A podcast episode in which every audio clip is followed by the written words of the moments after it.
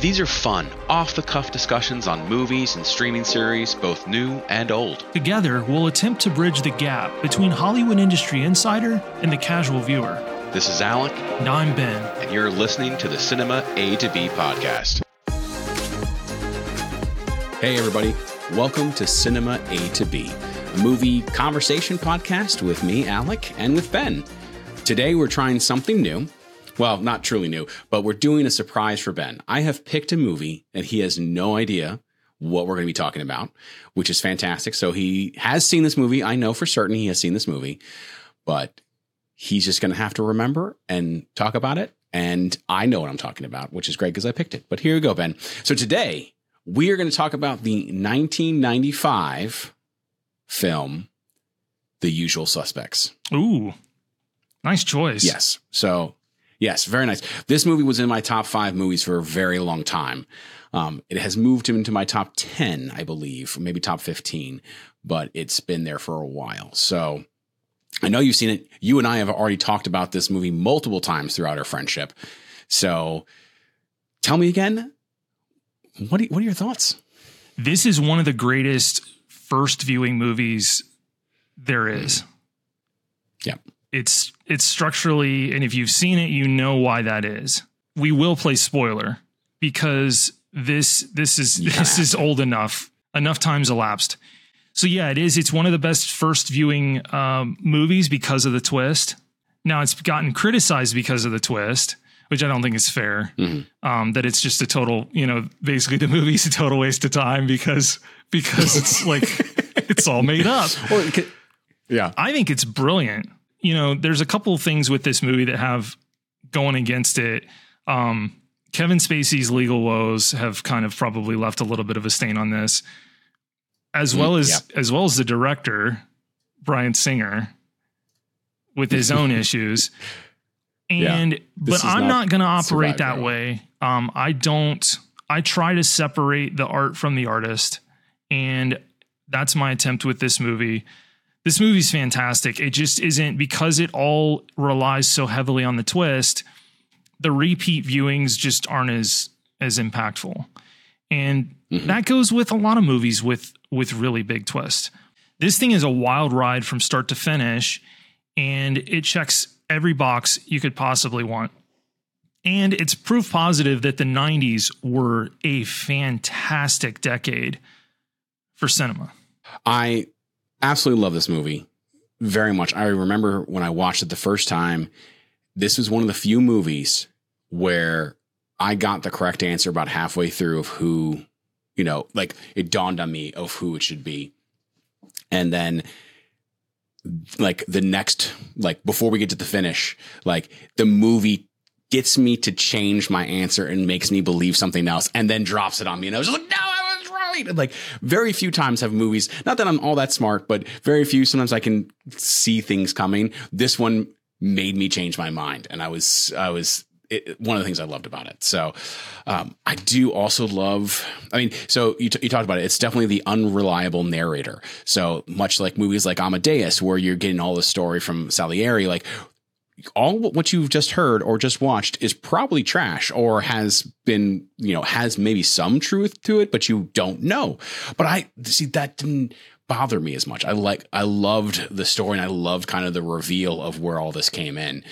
But with me, it, it, there's a lot of things that I really like that they did in this film. And kind of going back to what we talked about previously, especially with Nolan about how he leaves in sometimes mistakes and he gets creativity based off of this. This actually has one of my favorite kind of talking moments of acting or of character creation or of how to bond the, uh, the audience with characters is the lineup really early on when you get all these characters in. That's that shot took like 18 hours or something. It was like super long and the the cast was just messing up and Singer was just pissed. He was so mad that this was happening. I mean, I think they were like Del Toro was like farting most of the time through it, was was making the other guys laugh, and so it just became bad. But it, it, turned out that in the editing bay, I guess, or whatever, Singer was like, no, this actually works because what happens in that until they get into that scene, you don't really have any connection. Like I know as me as an audience member, I really didn't have a connection. I didn't really care about any of these guys. They're all criminals. But the moment you get them in and they start laughing and bonding, you start laughing with them because it's funny. That's when you latch onto the crew. And that's when they become the protagonist of the story. That's when you're just like, okay, let's follow these people. And I just like I just love like just the acting behind it or the creativity behind it of like taking basically the rejects like shots of the mistakes of the laughing that he that singer didn't really want and realize oh this is actually how it works this is this is good this is going to draw in the audience and then from there on it's just it's just great oh man there's just there's so many little little things about this movie that I really really enjoy the cast even feels a little bit unconventional, even for 1995. Mm. I'd say by 95 standards, you know, the best known are Kevin Spacey and Gabriel Byrne. But even then, they're not like this is not this is not A-list no. talent headlining this movie, really. No. Um and but it just works and it is it is one of the great ensemble pieces because you go back through and it's just this who's who of like great actors. The other thing with this movie is 95. I just love the way this movie's lit. Mm-hmm. Like I I think we've talked about this before. I just I love this whole style. This is not a digitally color corrected film. This is just various 35 millimeter film stocks um, with a very traditional method of of chemical color timing, not unlike the way that Tarantino and Nolan um, still color time their films, and so it has that mm-hmm. very distinct look, and it's it's a timeless look. Like this movie doesn't ever get muddy, like where it's a muddy dark image. The way they do you know night sequences i really like because everybody's got some rim lighting on them and there's good contrast but it still feels like night this is like classic hollywood lighting with mm-hmm. really clean you know mid 90s film stocks from kodak i think this is like a kodak movie i can tell and if people want to know how i can tell if it was fujifilm it would have like a hair of a blue green tint to it which is really nice um, fuji's got its own cool thing this is this is Kodak stock. This is kind of peak. This is right in the tail end of like until Christopher Nolan came around and Nolan or not Nolan, no, uh, Tarantino. But this was like yeah. the tail end of like the classic way that you exposed for and created the look of a movie. So if there's col- if there's colorized lighting in it, it's because the lights are actually set up that way. They and yeah, everything on the boat, you know, they're it's just it's a beautiful movie and mm-hmm. i just don't i don't understand why a lot of films don't look like this anymore so it's it's not film noir it's close but yeah that well that's what i was going to say is like it definitely kind of is and it's not even like you know you know neo film noir or whatever but it has that kind of feel to it without getting into a lot of the tropes. But I mean, that I was reading about it and was talking about uh, Singer really tried to channel like Double Indemnity. Um, when he was film when he was making this movie, so you kind of get that feeling of all the trappings of a film noir without it actually being a true film noir. So, I mean, you could say it's maybe somewhat closer to like Chinatown, that kind of film noir feeling, as opposed to like a typical double double indemnity. But throwing out the fact that Kevin Spacey is kind of persona non grata now and, you know, did terrible things stuff, but he's fantastic in this movie. Like, I mean, cause he's a fan- fantastic actor. So like, it's, it's, it's hard for me like to throw that away because there's so many movies that I love that he's in that I really appreciate this being one of them. And where it's like, like, yeah, it's tainted now, but like I can appreciate it as this vehicle of this movie sans like him playing verbal, you know, him playing this character take everything else out, he's great. And like, but again, like you said, Gabriel Byrne is fantastic. And you even have Giancarlo Esposito in it yeah. playing, you know, a an agent. Like a little like you have some of these great actors who become go on to do bigger and better things. And it's just stocked full of people. It's great. So and I love the fact that Del Toro totally did the mumbling thing on his own, and Singer hated it as well. and he even said, like in interviews, he talked about the fact he goes, "The whole purpose of my character, if you read the script, is to make Keyser Söze scary." He goes, "So everything I say or do." Outside of like the monologue about Keyser Söze or whatever, is worthless. He's like, I'm only here as a vehicle to make Keyser Söze scary. Scary. So all my other lines, dumb. And so he just said, this character mumbles or you know does this little weird thing. And Singer hated it. Apparently, hated it. Oh, so, it's it's genius though. As much as Singer hated it, I you know problems with Singer himself as well. But as a director, to allow your actors to still kind of go with that and and to realize that maybe they can bring something that you didn't think of that actually makes the film better. Because this is his first big budget film. He had only done, you know, Singer had only done what a movie called Public Access before, um, which I think was how he pulled a couple um, couple different stuff. But with Christopher McQuarrie, who wrote this, mm-hmm.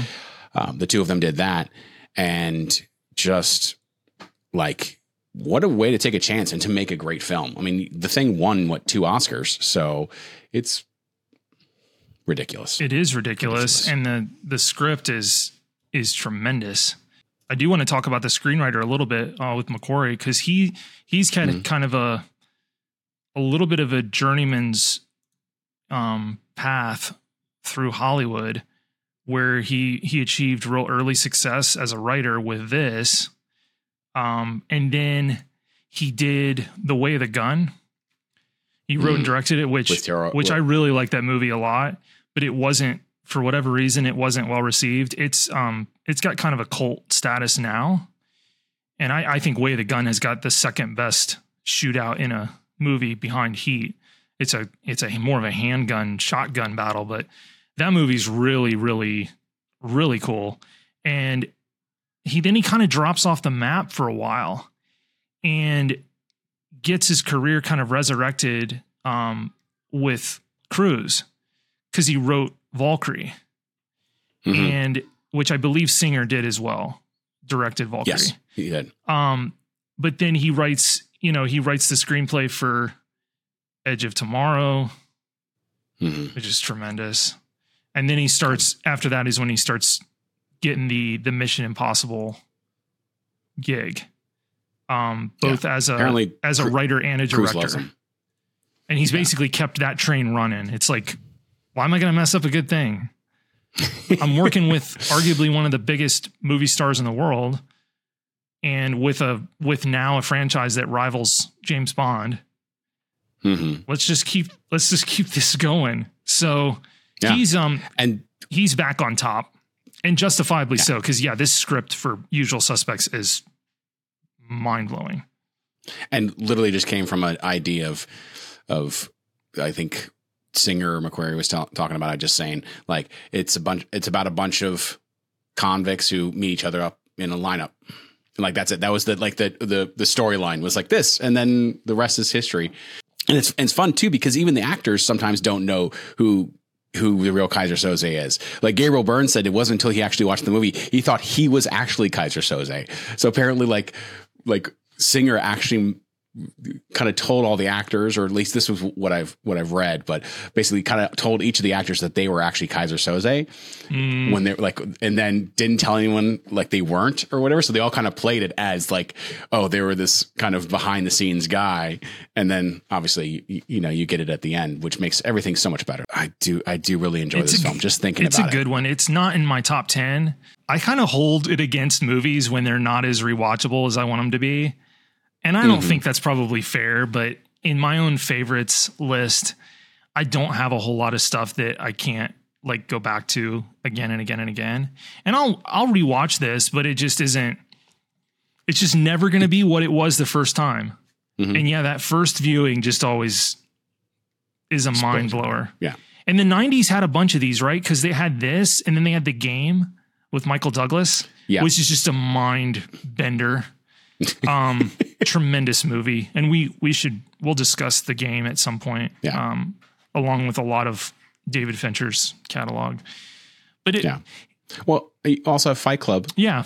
As well. Six, in the, Six in Sense, Fight Club. Yeah. Mm-hmm. The, there was it was like a decade of of the big twist, and everybody it felt like mm-hmm. everybody was trying to top themselves. But this was one. of, This was like the first one.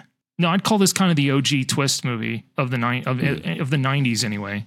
Definitely one of my favorite ones too because how they play it off at the end because it pretty much like you don't get a whole lot of time to process it before the movie ends whereas with most of the others you have the big reveal and then you have a lot of time to kind of wrap things up where this movie is like okay big reveal boom movies are done. Mhm, you know? And it ends on such like i love the line that it ends with you know? And just the quick snap and then cut to black. Like that's just a perfect way to end the film because it's just like oh and he's gone Yeah, McQuarrie So- did win. You're right. It won two Oscars, and McQuarrie did win. Um, Yeah. best and kevin spacey won won screen, for best um, screenplay, and then yeah, he won best supporting. So it it was uh, acknowledged, and it I think box office wise it did well. let's see it so the budget was only six million the box office was sixty. The 67 budget was million. six million So, dollars. Yeah that's well at least that's what uh, what i'm reading Hollywood So, accounting. you know yeah Is not to Well, be, 'cause is not obviously to be that trusted. No, because the marketing budget's not in there. It never is. But but but again, like we said, most of the actors are not big actors. I mean, again, Gabriel Byrne was still he wasn't huge.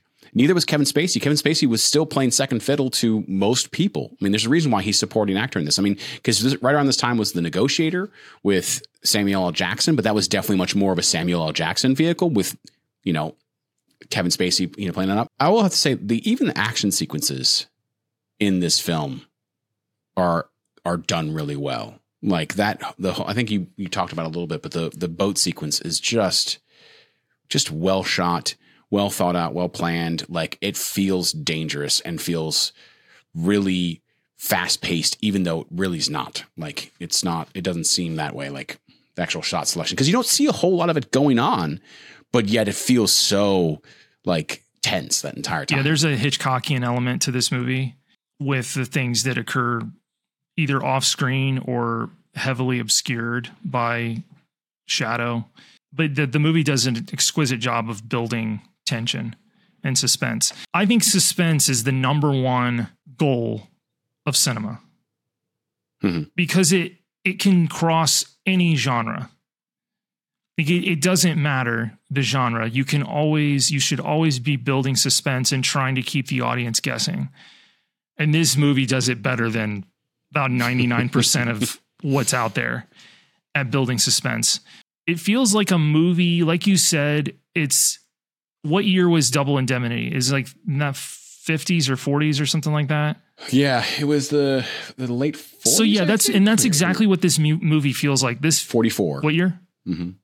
44. So this, yeah, this feels like a 40s or 50s movie with 90s pacing and sensibilities. It treads that line well because it is, Yeah. even by today's standards, this movie's pacing is not like uh, dreadfully slow. Like it move, it moves quick.